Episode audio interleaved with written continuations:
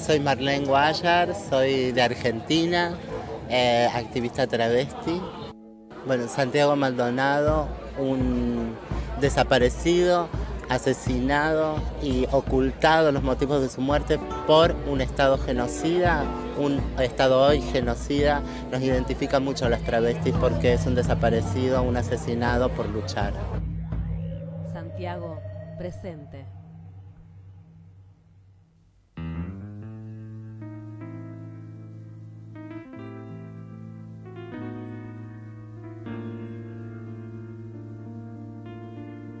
El Olimpo fue uno de los más de 500 centros clandestinos de detención que funcionaron en el país durante la última dictadura militar, a cargo del Batallón 601, bajo la órbita del primer cuerpo del ejército. En él actuaron fuerzas conjuntas, formadas por Ejército, Policía Federal, Policía Bonaerense, Gendarmería y Servicio Penitenciario. Emplazado en un predio ubicado entre las calles Ramón Falcón y Olivera del barrio de Floresta, ciudad autónoma de Buenos Aires, funcionó entre agosto de 1978 y enero de 1979. Luego, y hasta el 2005, el predio estuvo a cargo de la Policía Federal Argentina.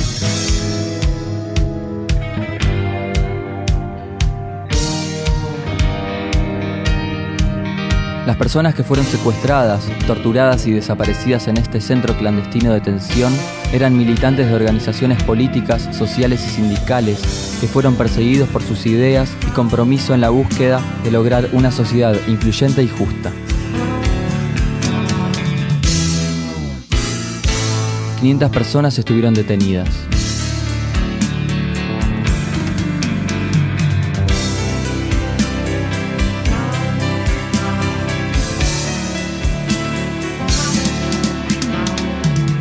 Partir de 1996, los vecinos del barrio, junto a sobrevivientes y organismos de derechos humanos, comenzaron a organizarse para que el espacio se transforme en un sitio de memoria.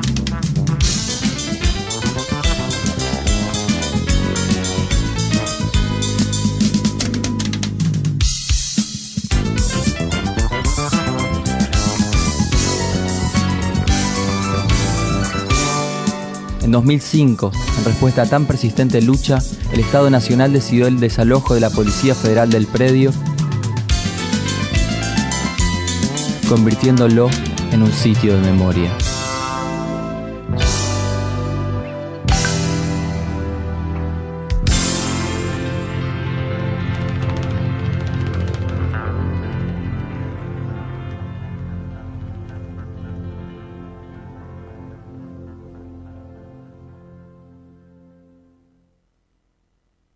Despertate, dale. ¿No escuchas?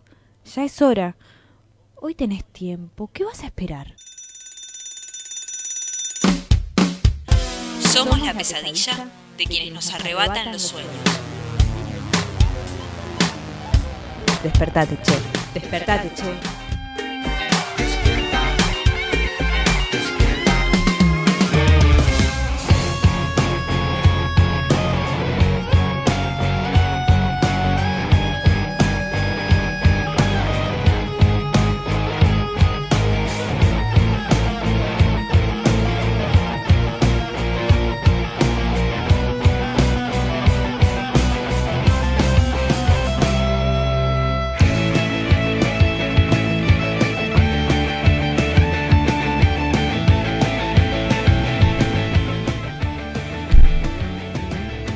Tengo el DNI en la mano.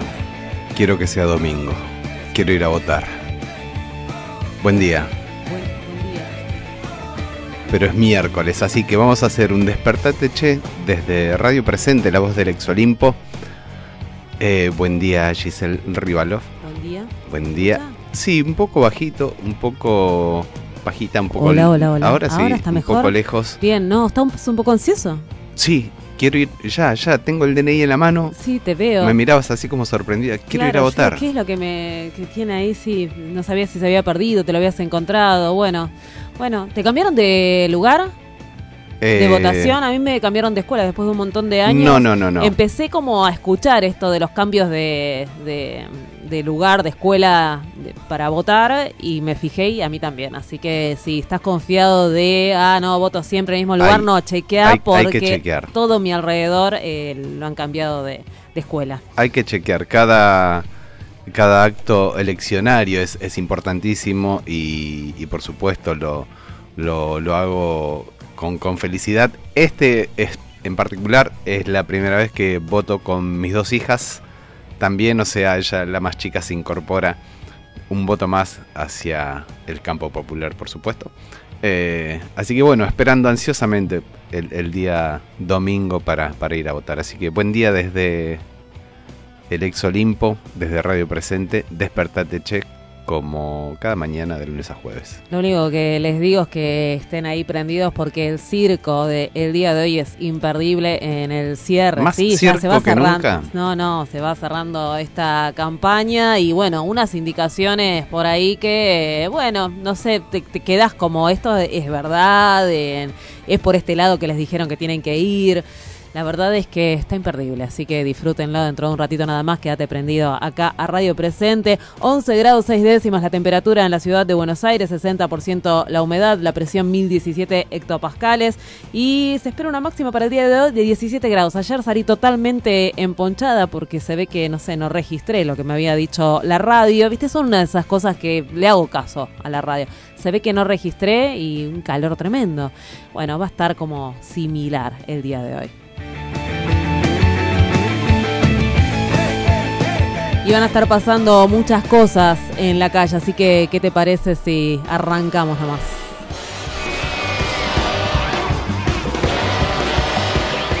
Desde bien tempranito, organizaciones sociales están realizando la marcha por paz, pan, tierra, techo y trabajo y por la sanción urgente de las leyes de la economía popular, por la prórroga de cuatro años de la emergencia social, emergencia alimentaria, infraestructura social, agricultura familiar, emergencia en adicciones, emergencia en violencia de género, asignación de presupuesto para la ley de urbanización de barrios populares, aprobación por unanimidad en el Congreso Nacional. Esto es lo que están pidiendo. La marcha es desde Liniers hasta Plaza Congreso. Ya empezó.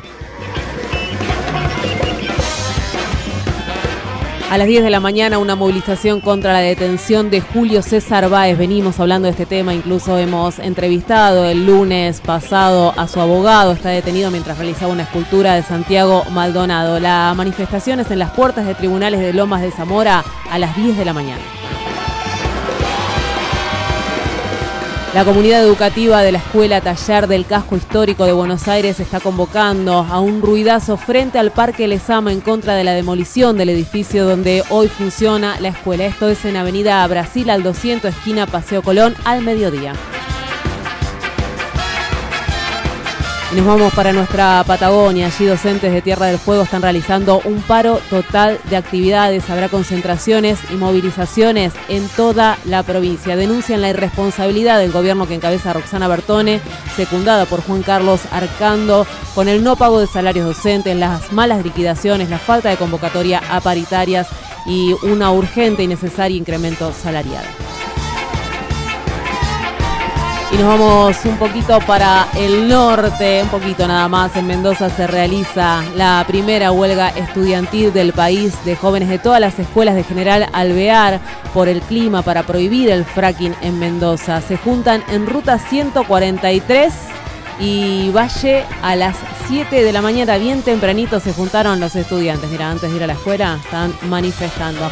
Estas son algunas de las movilizaciones que se van a estar dando en el día de hoy. No vas a poder enchupar, sintonizar ni echarte para atrás. Y ahora sí, lo que te prometíamos hace minutos, segundos nada más. Bueno, escucha cómo va terminando este cierre de campaña. Imperdible el circo de hoy, por favor.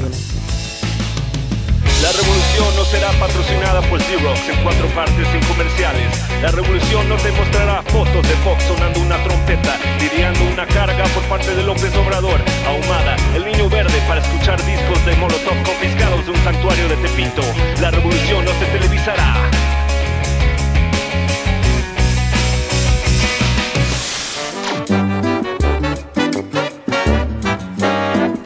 Buenos días, buenos días a todos. Qué lindo, qué lindo estar acá de vuelta todos juntos. Todos juntos.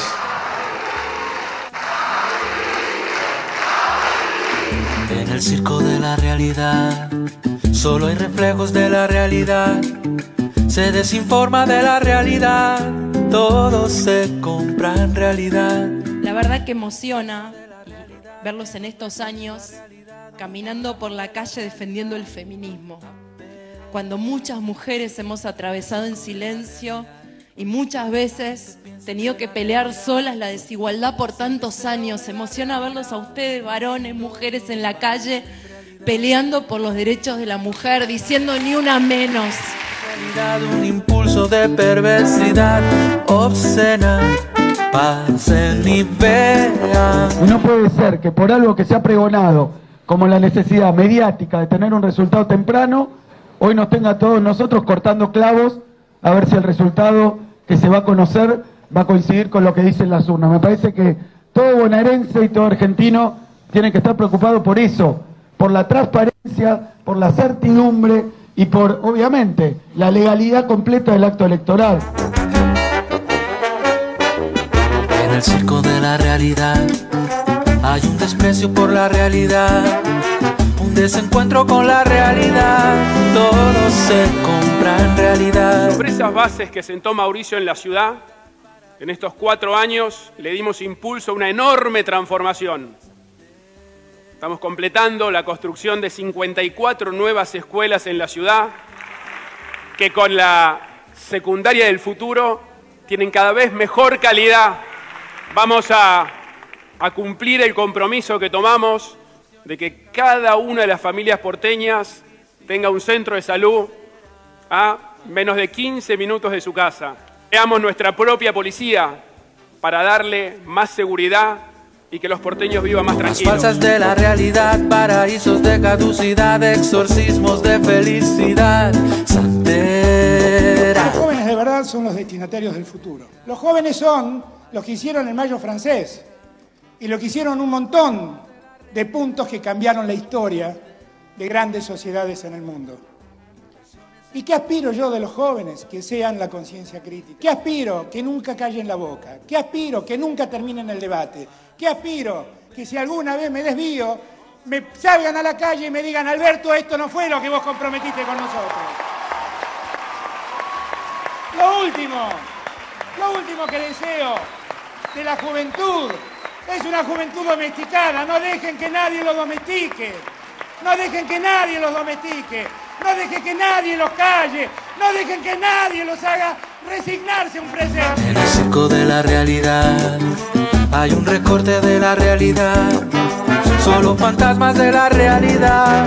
Bolsas de humo en realidad. Hago el topollillo como Riquelme, a ver.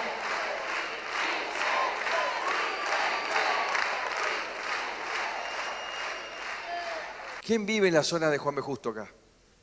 Vos. ¿Eh, lo que cada vez que llovía? Por favor. ¿Y quién fue el, que llegó de jefe de gobierno lleno de contento? Todavía no teníamos los globos, pero estaba muy contento. ¿Y, ¿Y qué pasó la primera semana? La lluvia. Una lluvia así, vinieron los botes a Juan B. Justo. Y me llevan a una conferencia de prensa, mi gran equipo, y los periodistas, como tiene que ser, implacable, me dice, ¿pero qué va a pasar? ¿Qué va a pasar? Me dice, ¿qué va a pasar con esto? Bueno, estamos conteniendo, eh, hay una obra, pero sí, bueno, pero la obra, ¿y qué va a pasar? Digo, pero bueno, la obra estamos proyectándola hace 40 años, 50 años que se espera, nunca se hizo, pues está bajo tierra, nadie le interesa, está bajo tierra. Entonces me dice, pero el año que viene va a pasar. Y yo dije, ¿qué año, pase? el año que viene? La obra apenas va a estar empezando, apenas la vamos a estar adjudicando. Entonces le dije, el año que viene, basta. El año que viene se va a volver a inundar. Dentro de dos se va a volver a inundar. Dentro de tres se va a volver a inundar. Y de cuatro no se inunda más. No se inunda más. ¡Carajo! ¡No se inunda más! Monstruos seguidos de dos cabezas. Ponga aquí su intimidad, hable aquí de su dolor, venda su fugacidad.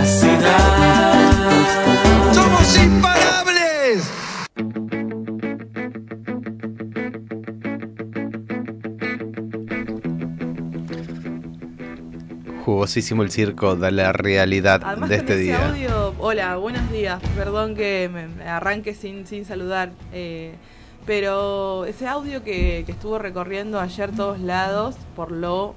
mm, no sé si por lo. Bueno, es, es entre, no sé, ridículo. Por otro lado. eh, no sé, tiene un tono burlista también en cierto punto. eh, y, y también me parece que venía leyéndote que decía recién, justo fuera del aire, una, una nota eh, de Infobae que hablaba del estado de ánimo de Macri frente a la creciente preocupación de eh, salir perdiendo este, este domingo. Digo, las encuestas dan un porcentaje a favor de Fernández Fernández.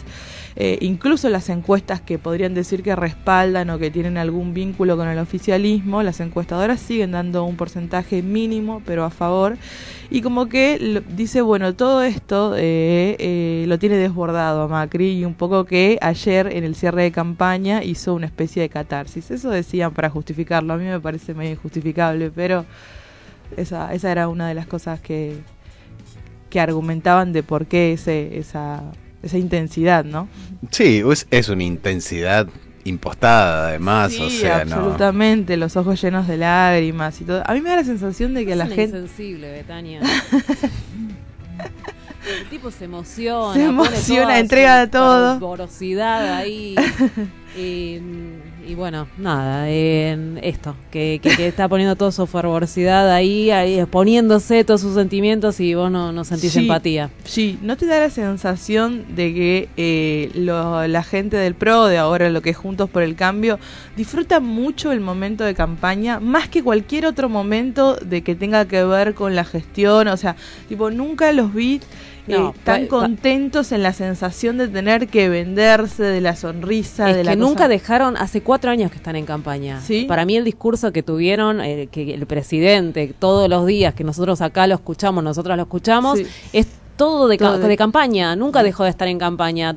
Siempre es con la promesa, con el vamos a estar mejor. Siempre, para Sí, mí siempre, sí, nunca sí. se dejó el discurso ese de campaña. Y lo que sí veo es como en esto de, de ser fervorosos, de de usar la palabra carajo, de alguna puteada, que también fue como una dirección como Sí. muy clara de, de la gente que lo coachea. Claro, lo mismo, pasional. Lo mismo empezó Sí. a pasar con Horacio Rodríguez Larreta, que no, no, no se manifestaba así. De repente era como, bueno, tenés que mostrar acá que tenés demasiado, mucho carácter, mucho, Mucho carácter, y es otra vez y te sale una puteada buenísimo. Claro, claro, tal cual. El, eh, O sea, la puteada como sinónimo de, de carácter. Sí, de acá estoy pisando fuerte. Sí, sí. A mí otra cosa que me, me- me- me produjo algo medio especial fue la, la gobernadora María Eugenia Vidal hablando de feminismo y resaltando donde Ah, es una tremendo. provincia donde las políticas Sí. públicas hacia lo que fue la mujer fueron desfinanciadas, donde por ejemplo hace poco hablábamos de la mamá de Joana Ramallo, una piba víctima de trata que nunca se la recibió. Sí, Eh, sí, sí. Me parece como, no sé, si no te da un poco de vergüencita de lo que está sucediendo ahí en, en- bueno, su- sucede a nivel nacional, pero bueno, vos fuiste una de las responsables de no generar las políticas públicas para las mujeres que están viviendo violencia de género tengan algún algún amparo, bueno, todo eso fue súper desfinanciado. Eh, incluso me acuerdo de 144, bueno, esto ya es a nivel nacional, pero es el mismo gobierno, donde empezó a, a- a rajarse gente del 144, donde atendían Claro, a las obvio, víctimas. Bueno, Absolutamente, sí, sí, tal cual. Bueno, es la época de campañas. El, probablemente el mm, domingo tendremos unos números ahí que, que nos van a dar algún panorama. Eh, después también es, es esto lo que decía allí, que me parece interesante, esta postura de mostrarse natural y, y- y en el sentido de exabruptos, ¿viste? Como no están... eh, no están maquillados, por ejemplo. Ni ayer el presidente, ese dato Ah, también lo leí. Mira, ni ayer el presidente ni María Eugenia Vidal en todos sus spots están todos a cara lavada porque la idea es como hablarle al vecino, al vecina tal como el vecino y el vecina es, la vecina es. Eh, no sé, a mí me me parece que si uno si te pones atento te das cuenta que forma parte de, de un coacheo y de, y de un montón de cosas más. Y la realidad es es eh, muestra otra otra cosa, Es un ¿no? circo la realidad. Sí, la- la- pero la realidad es difícil, digo, eh, hoy es eh, día de San Cayetano. Eh, y justamente hay miles de personas reales, digamos, ¿sí? a cara lavada, como se quieren mostrar eh, Macri y Vidal, que están yendo a eh, encomendarse en lo más profundo que uno puede hacer, que es la fe, ¿sí? en algo más, para poder conseguir un puesto de trabajo, algo que es tan real, no tan necesario. Hay, hay, una frase muy, muy simpática dando vueltas por ahí que dice, bueno, San Cayetano trata, pero votamos nosotros. Claro, tal cual, el domingo votamos nosotros y sí, exactamente, eh, y hacemos política de todo el día. Y San Cayetano, bueno, es una opción para muchos. Y aprovechando San Cayetano se hace, se está realizando esta marcha, ¿no? Organizaciones sociales marchan por paz, pan, tierra, techo y trabajo. Esto lo contábamos temprano, apenas arrancábamos Despertate Che, empezaron desde las 8 de la mañana, de Liniers hasta el Congreso y allí está Manu, compañero, periodista territorial, para contarnos qué es lo que está sucediendo. Hola Manu, ¿nos escuchás? ¿Qué tal? Buen día, buen día. La verdad que eh, estamos acá llegando a, a Villaluro, ¿no? Recién empezó hace 20 minutos la marcha, la cuarta marcha, y te digo que es algo impresionante esta marcha. Es algo que no se vio en las otras tres anteriores, ¿no? En este momento está todo Rivadavia, la calle Rivadavia al ancho, eh, marchando la primera estación Vaso Flores, y de Flores a 11 y de 11 a Congreso. Eh, hay muchos talleres de Flores, una columna, eh, varios eh, referentes importantes de organizaciones sociales, está la CC, Barrio de la CCC,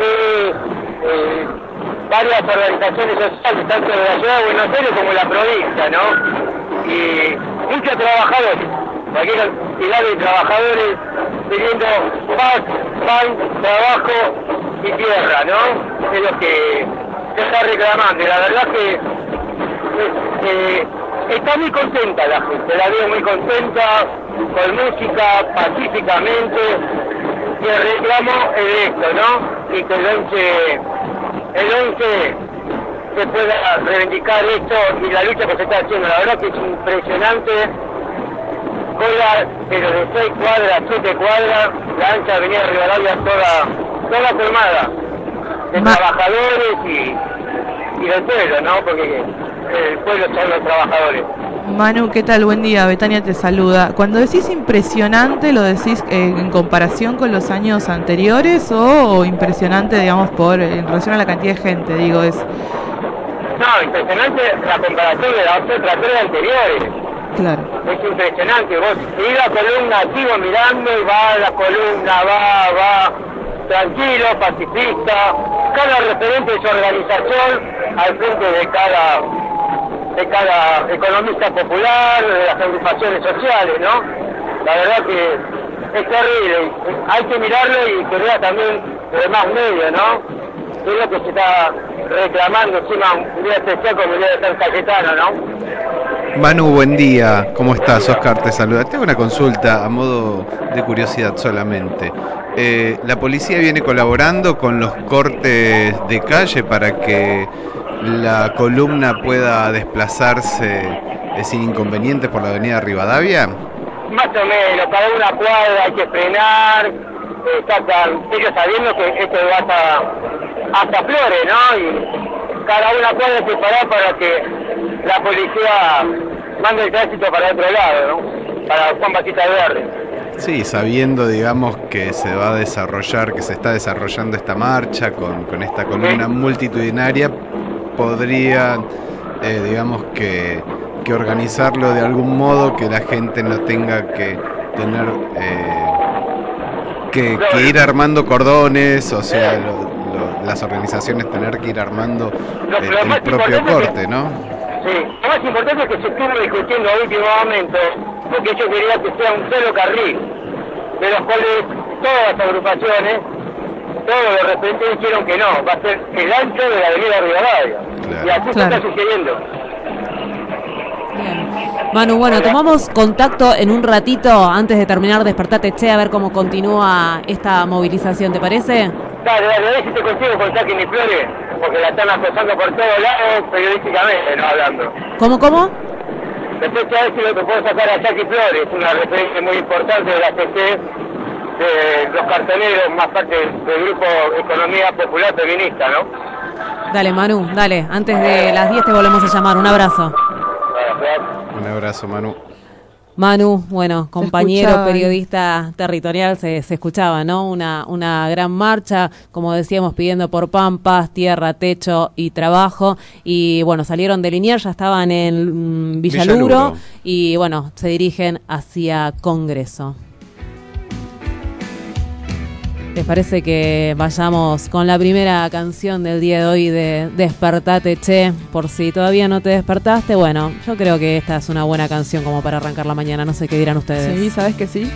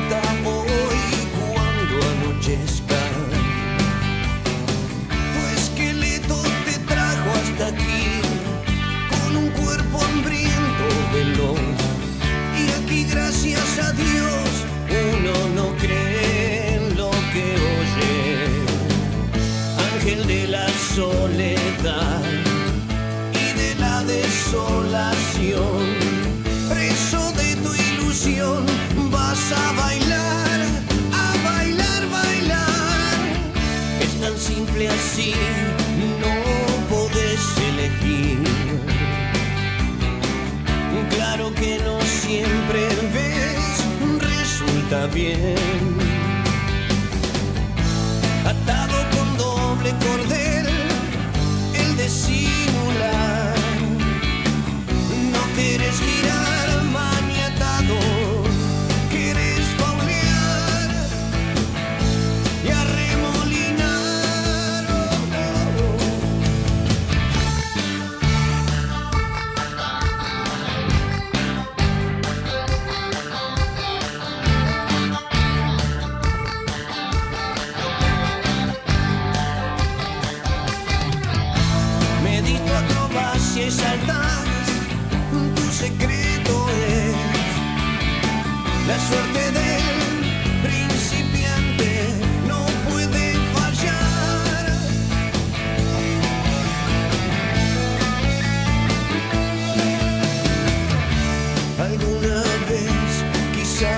te va la mano y las llamas en pena invaden tu cuerpo y caes en manos del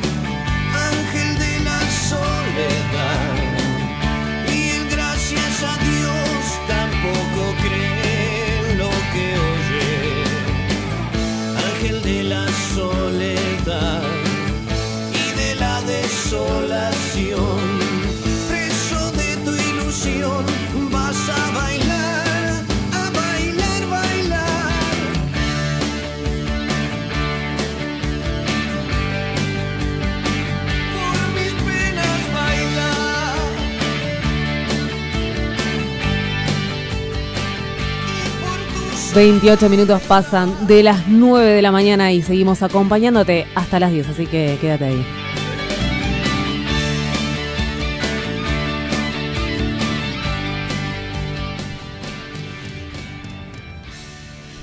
Y hablábamos de los pedidos de trabajo en relación a San Cayetano hoy, 7 de agosto. Además es el día, para los que no son creyentes y seguidores o tienen alguno, es el día oficial, diríamos, ¿no? Todos los 7 de agosto es, se hace todos los 7 de cada mes, se podría decir que se conmemora, pero el 7 de agosto es como el día posta posta.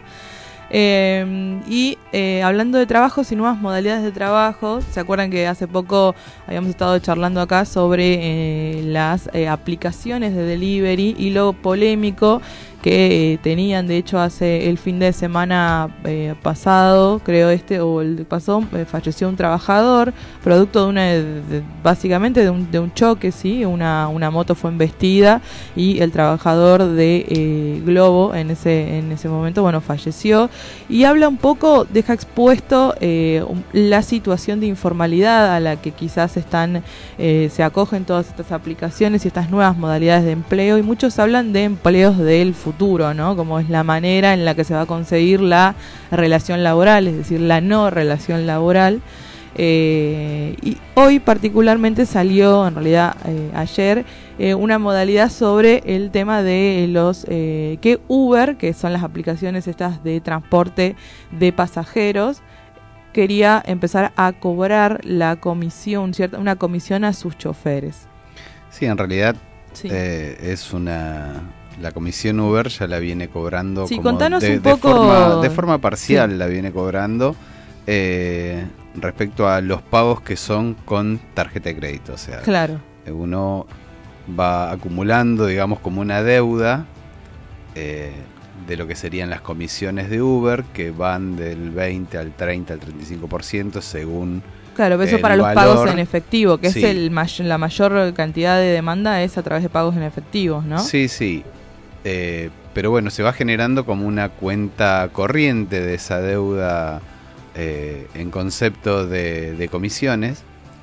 Y entonces todo pago que ingresa con tarjeta de crédito pasa, digamos, directamente a manos de Uber. Como Claro. en estos últimos meses eh, la mayoría de los pagos se viene dando eh, en efectivo, es que Uber eh, mandó a cada uno de los choferes a través de la aplicación un pedido de pago de esa comisión. Sí. Eh, con la condición de que si a determinada fecha se, re- se realiza ese pago, se hace un descuento de esa deuda histórica que hay en concepto de comisiones. Claro. Eh, pero bueno, es una suma que, que para muchos es una sorpresa porque por el tema de que todavía no, no es del todo legal, o sea, no es legal para el transporte de, de pasajeros. Sí. eh, se un poco se eh, especulaba con la posibilidad de que pase como en Brasil, que por ejemplo, eh, a partir de que fue legal, recién ahí se blanquearon las cuentas y se empezaron a cobrar las comisiones a partir de ahí. Uber, Claro. sin que sea del todo legal acá, Está pidiendo, Está pidiendo esto. que sí, sí, que además no son sumas menores, ¿no? O sea, en general, digo, son muchos menores que el total de la deuda, porque porque decíamos, esto, esta Uber hace, desde hace cuánto que funciona más o menos, no sé, ahora un año, año y medio, un no, poquito no, más. hace, como tres años Ah, ya. bueno, pero ponele que hay, hay, hay choferes entonces que pueden tener alrededor de 100 mil pesos de deuda, más o menos. Más también. Hay incluso? muchos, los que están hace mucho tiempo de Claro. trabajo completo, hace mu- mucho, mucho más. Y le ofrecen ca- cancelar un porcentaje mínimo Sí, de eso. El 10%, El o sea, 10%. condonando el 90% de esa deuda histórica. Claro, exactamente. Pero también son, son importes, eh, digamos, eh, Elevados. elevados para la situación actual, sobre todo, digo, no es fácil sacar 10, 20, digamos, lucas y ponerlas de repente así y decir, bueno, listo, quedo bien con Uber. Pero también te ofrece la garantía, la contraparte de que si las cancelas a eso, te condonan la deuda y puedes seguir laburando, que es el tema, digamos, de fondo. Sí, hay una cierta conciencia entre los choferes de Uber que, que esa deuda podía llegar a, a ser reclamada eh, en cualquier En momento. cualquier momento, claro. Y que, bueno, de forma particular, cada uno tenía como un sistema o de ahorro, De ahorro, sí, de, sí. de ir juntando así eh, de forma previsoria, digamos, ese porcentaje. Y bueno, quien tuvo la, la conducta de hacerlo, Claro. eh, puede pagar y encontrarse con una suma Claro. de, de ahorro importante. Ahora, quien no, Sí. quien no, porque eh, un poco lo charlábamos esto recién fuera del aire, o sea, eh, Uber, digamos que es un canal importantísimo para un sector de la población que quedó desocupada o sin posibilidades de sí. Eh, entonces estamos hablando a lo mejor de alrededor de 50.000 puestos de trabajo, 50, 60.000 puestos de trabajo de, de personas que lo están haciendo precariamente. Bien. Eh, bueno, interesante para pensarlo y para debatirlo cuáles son las modalidades eh, y quiénes son las personas que están laburando en, eh, estas, en estas condiciones. Digo porque, voy a decir, los choferes de Uber, bueno, será cuestión que eh, se, haya alguna posibilidad de que se organicen y puedan ver cuáles son las medidas para que de alguna manera el Estado aparezca a mediar en algún punto. Es, es raro que el Estado esté tan ausente cuando se habla de trabajo y de eh, corporaciones o empresas como Uber. Es que por un lado... Es raro, Al- dijiste. No, bueno, digo, Al sería Estado, necesario. Al Estado le genera esto, eh, generar un canal de trabajo para 50.000 o 60.000 personas. y se desliga, ¿no? Totalmente, y por otro lado la, la- la precarización que existe. Sí. Y por eso, más allá de, de, o sea, el debate interno dentro del mismo gobierno de otorgarle la, la legalidad. La legalidad o no. O no. Bueno. Cuando sí. dijiste que, que es raro, me acordé, ¿no? El Estado con todos sus contratos, ¿no? Los, la Sí. mayoría de los Uy, sí, ni trabajadores. hablar. eh, Es uno de los gr- grandes precarizadores el Estado claro, hoy por hoy. eso, la palabra raro, no sé Sí, si... sí, sí, a mí- yo lo digo desde el lugar de absoluta inocencia. Me encanta ponerme en ese lugar para pensar algunas cosas. Vamos a, ¿qué? a una tanda, ¿no? Dale. Y después volvemos. Hacemos Despertate Ya hasta las 10. Todavía tenemos un rato más. Columna de Adrián Fernández en un ratito, no se lo, no se lo pierdan. Prohibido girar a la derecha. Pobre del vaquero que nos subestima cuando se duermen, se le viene la colonia encima. Por eso los vaqueros en todas las esquinas los tenemos comiendo comida latina. Cha, cha,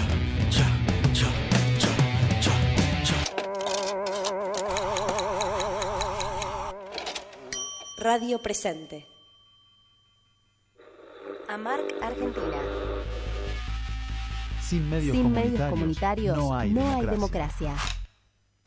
Desde que asumió, el gobierno avanzó con políticas de ajuste y represión a los sectores populares. Desprovistas de una legalidad porque el ente regulador no abre concursos para el acceso a licencias, las radios comunitarias hemos sufrido el decomiso de equipos y las comunicadoras y los comunicadores populares fueron judicializados. Denunciamos públicamente las intenciones del gobierno de acallar las voces disidentes y el retroceso en materia de derecho a la comunicación. Reconocimiento, cese a la criminalización y devolución inmediata de los equipos decomisados. Asociación Mundial de Radios Comunitarias. Amarc Argentina. Radio Presente. La voz del ex Olimpo. El lunes 2 de septiembre comienza el juicio oral y público por la masacre de Pergamino. Desde el colectivo Justicia por los Siete convocamos a participar de las audiencias que se llevarán a cabo hasta el 7 de octubre en la sede del Tribunal Oral Criminal número 1 de Pergamino. Nuestras y nuestros jóvenes están en peligro. Justicia para Alan Córdoba. Justicia para Fernando Latorre. Justicia por John Mario Claros. Justicia para Sergio Filiberto. Justicia para Franco Pizarro. Justicia por Juan José Cabrera. Justicia para Federico Perrota. Yo pido justicia por los siete. Yo pido justicia por los siete. Justicia para los siete. Yo pido justicia por los siete. Necesitamos que estés por los siete y por la vida de todos y de todas. Tenés un ratito más. Despertate, che. Sucursal de los despiertos con lo justo, esperando el despertar del mundo desde la cama. Despertate, Despertate, che, por Radio Presente.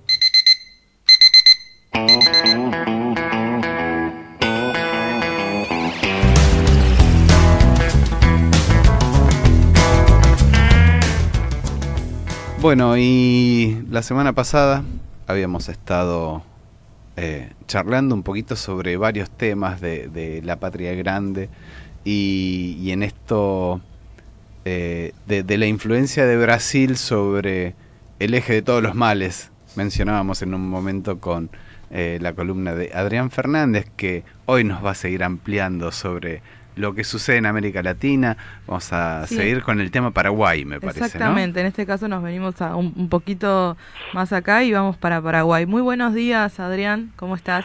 Hola, buenos días a todos. Bueno, bien y a todas, por supuesto. Hoy, mm, sí, la idea era retomar algo de lo que charlábamos la semana pasada, cuando efectivamente, cuando ustedes hacían la introducción recién, hacíamos referencia o poníamos el foco en el rol de Brasil, manejado como sabemos por un gobierno de extrema derecha, eh, dentro del contexto sudamericano. Y ahí, en el, eh, cuando hablábamos de Brasil, apareció el tema que en ese momento estaba, era parte de las portadas de los diarios, por lo menos de Paraguay y de algunos otros países de América Latina, y era eh, un acuerdo secreto, que después se reveló, salió a la luz, entre Brasil y Paraguay por el tema de la represa de Itaipú. Es una represa binacional construida en la época de las dictaduras por, por los dos países, donde Brasil en aquel momento puso la mayor cantidad de dinero y como parte del convenio acordaba con Paraguay que se iba a quedar con la mayor porcentaje de, de la energía producida por, por Itaipú.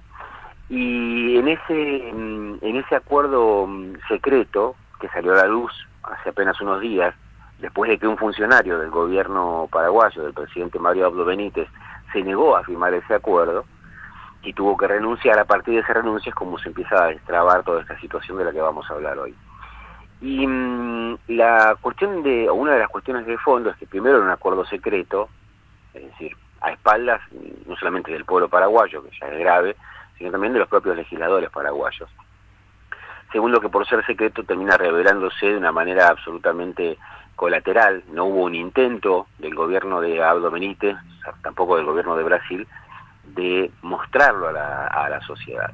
Otra cuestión que se desprende de ese acuerdo firmado en mayo es que Paraguay cedía aquellos derechos originales, cuando se construyó Itaipú, cedía un porcentaje más, eh, un porcentaje importante para Brasil. Es decir, dejaba de recibir la energía o una parte de la energía en beneficio de Brasil. Ahora vamos a ver por qué era, cuál era el sentido de esta, de esta estrategia, por decirlo de alguna manera. La otra cuestión importante que se desprende también de este, de este acuerdo es que produce por boca la renuncia del canciller de Paraguay, que fue aparentemente, según lo dijo el presidente Abdo Benítez en aquel momento, como el máximo eslabón dentro de la cadena de responsabilidades. ¿no? Si bien es cierto que en su momento el ahora ex canciller eh, había dicho que no tenía nada que ver con este asunto, bueno, lo cierto es que el que firmó por parte de Brasil, de Paraguay, el que firma este pacto secreto es un diplomático de carrera, es decir, que depende de la Cancillería, que es el embajador, nada más y nada menos que el embajador de Paraguay en Brasil. Cuando esto trasciende y se dan cuenta, digamos, la oposición, inclusive los propios partidos dentro, o las propias corrientes internas dentro del Partido Colorado, que es el partido de gobierno, comienza a eh, tejerse la posibilidad de un juicio político. Y el jueves pasado hubo una sesión en el Congreso donde la oposición presentó un, un pedido de juicio político contra el presidente de, de Paraguay, contra el vicepresidente y contra eh, otros funcionarios, pero básicamente contra la cabeza del Poder Ejecutivo paraguayo.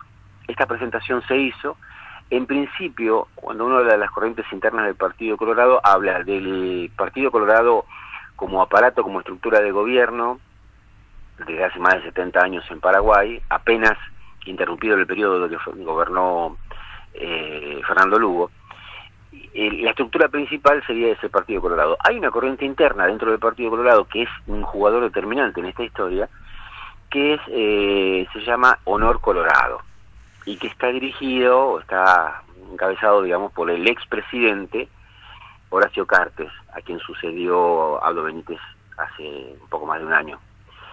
Este, este grupo, esta agrupación, Honor Colorado, que tiene senadores y diputados, había dicho en su momento que iba a avanzar con el juicio político, es decir, que una parte del Partido Colorado iba a aprobar el inicio del juicio político, con lo cual estaban dados los votos para que el presidente de Paraguay y su vicepresidente sean enjuiciados políticamente. Como sucede en la Argentina y en otros estados eh, con similares características de gobierno, la Cámara de Diputados acusa, la Cámara de Senadores es la que determina si corresponde o no algún tipo de digamos, avanzar con el juicio mm, político, pero la acusación parte de diputados. En diputados están dados los votos para poder enjuiciar o comenzar un juicio a Aldo Benítez. Un par de horas antes, Honor Colorado, por eso yo decía que es un, un sector del oficialismo estratégico en esta historia, decide no acompañar. Es decir, se tuerce esa voluntad. Durante la madrugada previa a la sesión en el Congreso paraguayo, comienzan las negociaciones y ahora voy a mencionar dos aspectos también centrales en esta historia para que veamos que no es un hecho bilateral, no es una cuestión entre Brasil y Paraguay, sino que es de todo el conjunto sudamericano o, americano. Un par de horas antes y durante la madrugada que va del miércoles al jueves, tuercen la voluntad de Honor Colorado y el partido, la corriente interna dice nosotros no vamos a acompañar. El, fue determinante en este quiebre, en este, en este cambio de postura, la presión que ejerció Brasil y la presión que ejerció Estados Unidos. ¿Para qué presión? Para que no sea enjuiciado a Do Benítez. Brasil inclusive, esto es público, digamos, no, no hay nada que, que uno pueda estar especulando, ni es opinión, simplemente es atar cabo suelto. Brasil se expresa en aquel momento diciendo que iba a tomar sanciones con Paraguay si finalmente caía el gobierno de Aldo Benítez. Y la Embajada de Estados Unidos en Asunción pide, como lo hace habitualmente de manera diplomática, pero sabemos que detrás de eso tienen un fusil, pide que se respeten los tiempos, que se respete la Constitución, que se respeten los tiempos de, de, de, de eh, de defensa del presidente acusado, es decir, comienza una intervención solapada de parte de Brasil y de Estados Unidos en Paraguay, con lo cual se levanta entonces la posibilidad de un juicio a Aldo Benítez. Esto fue el jueves, es decir, la corriente interna del Partido Colorado, más la presión de Brasil, más la presión de Estados Unidos, hacen que Aldo Benítez sea preservado en el cargo. De ahí saltamos a la jornada de ayer, ayer martes. El diario ABC Color, que progresista no tiene nada, mucho menos de izquierda, sino que es un diario bien de la derecha paraguaya, publicó unos mensajes que se envía el presidente de, de Paraguay con, eh, con quien fuera en ese momento el presidente de eh, la empresa de energía de Paraguay, la empresa se llama ANDE, que se llama Pedro Ferreira, que es quien renunció y a partir de su renuncia, bueno, destapó toda esta cuestión. ¿Qué es lo que dicen esos mensajes que publica el diario ABC Color de Paraguay entre el presidente y el entonces presidente de la, de la empresa de, energía de Paraguay. Claramente el, presidente apura, presiona a su funcionario para que avance con el acuerdo eh, que finalmente se, se develó, que finalmente salió a la luz. Le dice, Pedro, apura la solución. Pedro, apura la solución. Está todo parado, tenemos que mover la economía. Itaipú es una herramienta, no se puede ganar todo en una negociación, le dice el presidente a su funcionario, con lo cual el presidente está entregando, está dándose cuenta o está asumiendo que esta negociación con Brasil se va a significar una derrota o una pérdida para Paraguay. Su funcionario en ese momento le responde, bueno, vamos a hacer todo lo posible, ellos lo que plantean son soluciones que implican subas de tarifas. Claro. El, el acuerdo con Brasil significaba para los paraguayos, acá vamos a bajar, digamos, de esta de esta estratosfera de la que estamos hablando, de esta macroeconomía, la bajamos a lo cotidiano. Esto le significaba a los paraguayos un altísimo incremento en el precio de las tarifas de energía eléctrica. Y otra de las cosas que significaba es la imposibilidad de llevar adelante un plan de abaratamiento de energía para la erradicación de industrias. Como sabemos, las industrias generan trabajo. Con lo cual, el golpe social para los paraguayos era realmente importante en esta historia. Hay otros mensajes del presidente con su funcionario donde el propio presidente Pablo Benítez dice textualmente, estamos en momentos difíciles. Brasil congeló las relaciones con nosotros por no cumplir lo que firmamos, le dice el presidente al, titular de la empresa de energía. ¿Qué es lo que está admitiendo acá?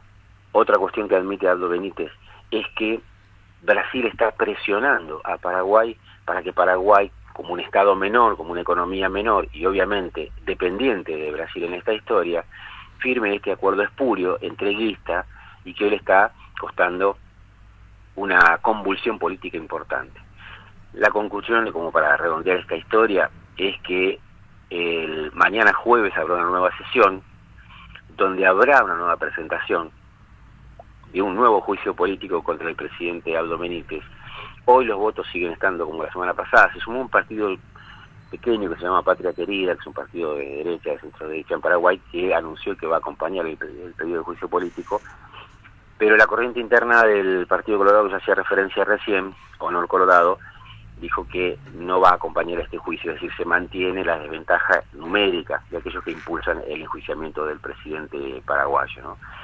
Y de todas maneras, en esa negación a acompañar, en ese rechazo a acompañar un pedido de juicio político, lo que dice esta corriente interna del Partido Colorado es, nosotros vamos a investigar. Y si amerita que esto avance, vamos a votar en función de el juicio político. Lo que está en juego acá, como para redondear toda esta historia que parece un berenjenal, es este, básicamente saber cómo se están dando las disputas de intereses, cómo es esta relación entre países y cuando hubo en su momento en América Latina o en Sudamérica, más precisamente, gobiernos progresistas a los que se los acusaba básicamente de tejer acuerdos y de eh, colaborar entre sí en detrimento de los pueblos, lo que está ventilando todo esto es que el verdadero, los verdaderos acuerdos espurios los organizan estos gobiernos de derecha. ¿no? Son los mismos gobiernos que están llamando al pueblo argentino a votar por el presidente Mauricio Macri, y esto tampoco es casual. Adrián. Tampoco tiene que ver. Justo sobre eso te quería preguntar, sacándote un poco de, de- de la columna que siempre me parece genial e interesante, por eso no quería interrumpirte, pero este domingo son las PASO y, y vos siempre haces análisis muy interesantes y profundos sobre la realidad política. ¿Me puedes eh, resumir en tres minutos la realidad? ¿Qué, qué, se, ¿Qué crees que se decide o se define según vos para este domingo? Ya sabemos que desde lo constitucional, constitucional, desde lo legal, no se define nada, pero sí me parece que es un una primer pantallazo eh, de lo que de, de cómo está la política hoy en día en la Argentina. ¿no? Eh, creo que los temas internacionales eh, son un problema importante para los dos principales candidatos, ¿no? básicamente. Primero porque eh, si hay uno de los puntos de los que se habla poco, porque como fracasó en tantos frentes el presidente Macri, se habla poco de sus fracasos en la política internacional. Claro. Pero como es lo mío, yo tengo que mencionarlo, me parece que hay que mencionarlo, un fracaso absoluto, desde la famosa lluvia de inversiones en un, en un mundo donde nadie invierte en nada, es decir, no hay fábricas que vengan a que vayan a los países. Y ahí hay un fracaso importante, un fracaso en su relacionamiento, un fracaso en su posicionamiento respecto del tema de Venezuela. Macri rompe, como lo hizo Menem en su momento, una posición de, de, de no alineamiento de Argentina, una posición histórica de no alineamiento en los grandes temas internacionales, que no es no comprometerse, sino que es comprometerse con procesos de diálogo. Macri rompe con eso y se alinea con Israel, se alinea con el golpismo venezolano, eh, se alinea con Estados Unidos en momentos en que hay una disputa importante en- de Estados Unidos con diferentes frentes, hay un fracaso importante. Y para el- la, oposición, digamos, nuclear enfrente de todos, el tema central es Venezuela y otras cuestiones, no son papas calientes, por eso lo sacan de la campaña del tema. Pero más allá de eso me parece que mm, es interesante, creo que no es poco lo que se decide en estas pasos y en octubre y sin tratar de moverme demasiado en lo que es la política internacional, vuelvo sobre lo que decía recién en el final de la columna de Paraguay. No es casual, más allá de que uno pueda simpatizar o no con el frente opositor que tiene hoy la Argentina, pero no es casual que la extrema derecha, ya no digo la derecha, extrema derecha continental, esté pidiéndonos a los argentinos que votemos al presidente Macri. Excelente. sumo. sí. a Estados Unidos, Brasil, Paraguay, Colombia, que tiene un presidente de extrema derecha. No estoy hablando de un alineamiento ideológico que podría ser la derecha uruguaya, hoy opositora, o la derecha chilena hoy en el gobierno. Estoy hablando de la extrema derecha. Lo más rancio de la política y de la ideología latinoamericana o americana hoy nos está pidiendo que votemos por el presidente Macri. Con lo cual, si yo no simpatizo con la oposición, pero tengo mis ideas, digo, si esta gente me pide que vote a Macri, yo ya sé qué tengo que hacer. Excelente, Adrián, la verdad. Eh, bueno, te, te despedimos y eh, te agradecemos eh, siempre por dejarnos esta, esta, esta sensación de que, que, que podemos comprender la realidad latinoamericana con lo compleja que es. Te, man- compleja. te mandamos gracias. un abrazo grande, Adrián. Gracias, hasta el miércoles. Un abrazo, Adrián. Chao, igualmente. Tendría que ser diaria la columna porque con todo lo que sucede, Sí, o sea, si nos ponemos a hablar de Paraguay, de Brasil, de México, por ejemplo, y de, Tal de cual, tantas otras cuestiones, y bueno, pasamos a Revolución o Picnic de la Chicana. Nosotros elegimos Revolución.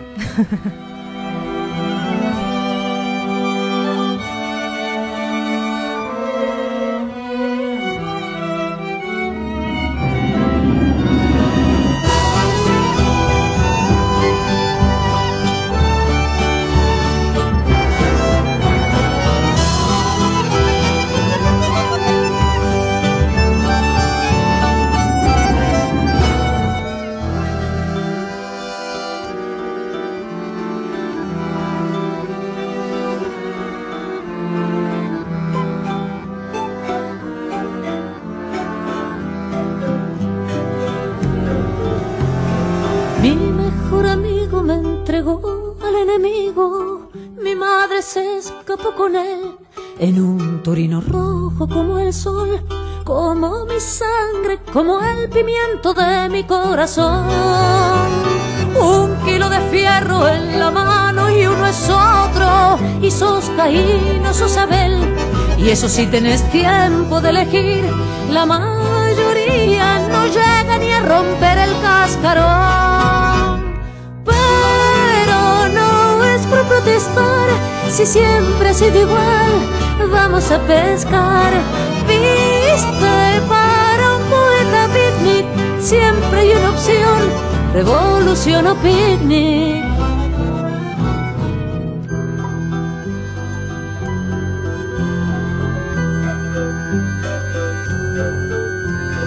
Mi canción ha sido la del gaucho perseguido, un trasnochado perdedor que aún añora la revolución o por lo menos la ilusión de la revolución. Y vos con paso apresurado de camino del taller y yo mirándote embobado como en un vals de Gardel. Y luego los dos de la mano, borrachos y secados, nos despertamos solos otra vez. Pero no es por protestar, si siempre ha sido igual, vamos a pescar.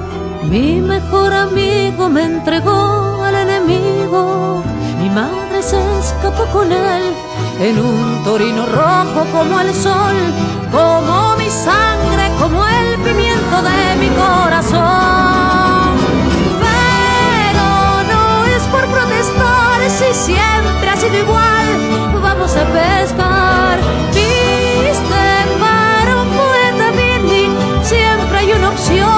Opción, revolución o picnic.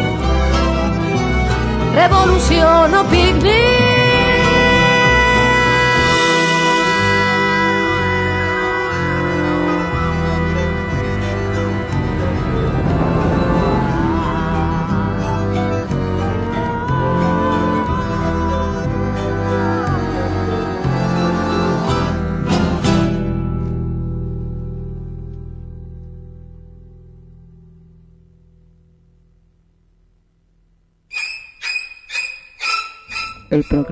Is coming.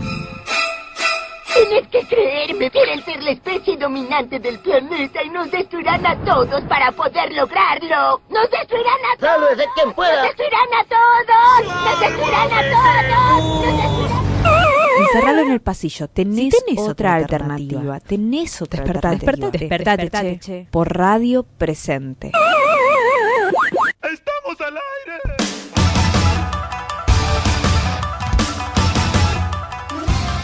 estamos casi casi terminando Despertate Che, pero nos interesaba retomar contacto con Manu, como lo habíamos prometido, que está en la marcha que está yendo de Liniers a Plaza Congreso. Marchan organizaciones sociales por paz, pan, tierra, techo y trabajo. Manu, ¿dónde estás? Acá, estamos llegando casi a, a Floresta, abajo de, de la autopista. Estamos llegando, muy lenta la marcha, pero también... Eh, Vengan para la radio. ¿Eh? Vénganse para la radio. Sí. No, muy bueno porque en cada esquina se van juntando familias, trabajadores, es una carrera trabajadores, los manteros del centro, de la problemática que están sufriendo, de la matanza también, eh, los vendedores ambulantes. Y lo más asombroso de esa marcha, acá cuando caminamos por la nada hay obras, están los supermercados. Sale la gente aplaudir, claro, no puede estar en la marcha porque está trabajando. Y los obreros paran de trabajar y aplauden la marcha, ¿no? Como compartiendo esa lucha. Algo impresionante que no se pasaba, y lo vuelvo a repetir, en las otras tres marchas, ¿no? La gente cada esquina se une, familias, con hijos, pero todo en paz. Y la policía, como siempre, el corte de la calle, muy lento. Bien, Manu, que estuviste hablando ahí con, con las personas que están marchando, ¿qué es lo que, no sé, lo que más se resalta en la marcha del día de hoy? Lo primero resalta que todavía eh, vino a la iglesia y querían trabajo. Hay, gente, hay un- una compañera que hace una semana se quedó sin trabajo, no pudo pagar el alquiler y sale a vender sándwiches. Siempre son detenidas, sufren por eso. eh, no consiguen trabajo, eh, encima para colmo que no consiguen trabajo, los niños que no tienen vacante ni siquiera pueden poner una guardería, ¿no? Eh, muchos, muchos trabajadores y lo más importante, muchos jóvenes, muchos jóvenes. Manu, te, por ahí te corro un poquito y no de lo que está sucediendo en el día de hoy. Sabemos que sos un gran luchador por las personas en situación de calle. ¿Qué te pasa esta semana, sobre todo la- las declaraciones de, por ejemplo, Horacio Rodríguez Larreta con respecto a lo que sucede en la ciudad? Se fueron intensificando, los vimos en varias declaraciones hablar de, bueno, otra vez, ¿no? Con los paradores, que, que- que sobran lugares, que los números que, se que realizaron en el Censo Popular de gente en situación de calle eh, no es así, que hay que confiar en los números del INDEC, que marcan que son mil y piquito y no siete mil, como dijo el Censo Popular. ¿Qué es lo que te pasa cuando escuchas eso? Eh, mira, te digo, cuando los, los escucho, sin más a la, a la Tavia Ferro, eh, te digo que es una mentira total, ellos sabiendo muy bien que la orden del juez, la orden última del juez, de la jueza, fue la orden de agarrar y cambiar el sistema de los pagadores y los profesionales, de los cuales todavía el gobierno de la ciudad hace 15 días, pero la justicia no lo está. Y es una mentira. Acá cuando salí caminando por Rivadavia, con los demás compañeros y luchadores y trabajadores, vos los compañeros que están durmiendo en los colchones, caminando por Rivadavia. Y eso lo sabemos todo. Así que el gobierno de la ciudad que se haga cargo de cumplir una ley de 1706, de la cual no la está aplicando hace nueve años. Y solamente para arreglar todo esto, todo esto, el 2% de la recaudación de la ciudad no queda ni una persona en situación de calle, ni siquiera en situación de calle. Digo, que no mientan más, que no, que no mientan más, que ellos saben muy bien que la pobreza es un gran negocio para ellos. Manu, te agradecemos por toda este pantallazo que nos estás dando de la marcha, que estamos en la radio, pero la verdad es que nos lo hiciste vivir, así que te mandamos un abrazo enorme. No, gracias a ustedes por divulgar y, y esto es la comunicación popular, ¿no? Eh, la fuerza que también trabaja para, eh, como te podría decir, como periodista territorial, ¿no? Tiene que haber un par de periodistas territoriales para que esto pueda cambiar el sistema de comunicación. Muchas gracias, compañeras. Abrazo, Manu. Abrazo, Manu.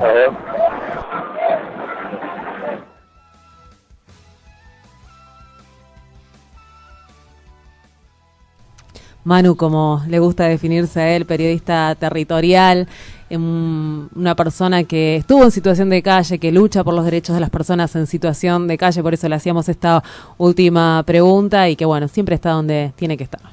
Sí, un poco en esto de los trabajadores y trabajadoras quiero hacer mención también que en el día de ayer y hoy eh, hubo un par de cierres de, de lugares de trabajo, de, de fábricas, por ejemplo el autopartista Dino Mattioli en el Partido de la Matanza, después eh, Bursaco eh, Arsinur, la ex Rambat, fábrica de baterías, eh, que cerró, Sanela en Córdoba, eh, y todos con dejando a 40, 45, 35 familias sin, sin trabajo. Así que eh, recordar esto, que todos los días se están cerrando muchísimos puestos de trabajo para, para muchísimas familias. Hay un promedio de alrededor de 20.000 empresas que, que cerraron en estos cuatro años, con muchísima gente eh, sin posibilidad de trabajo.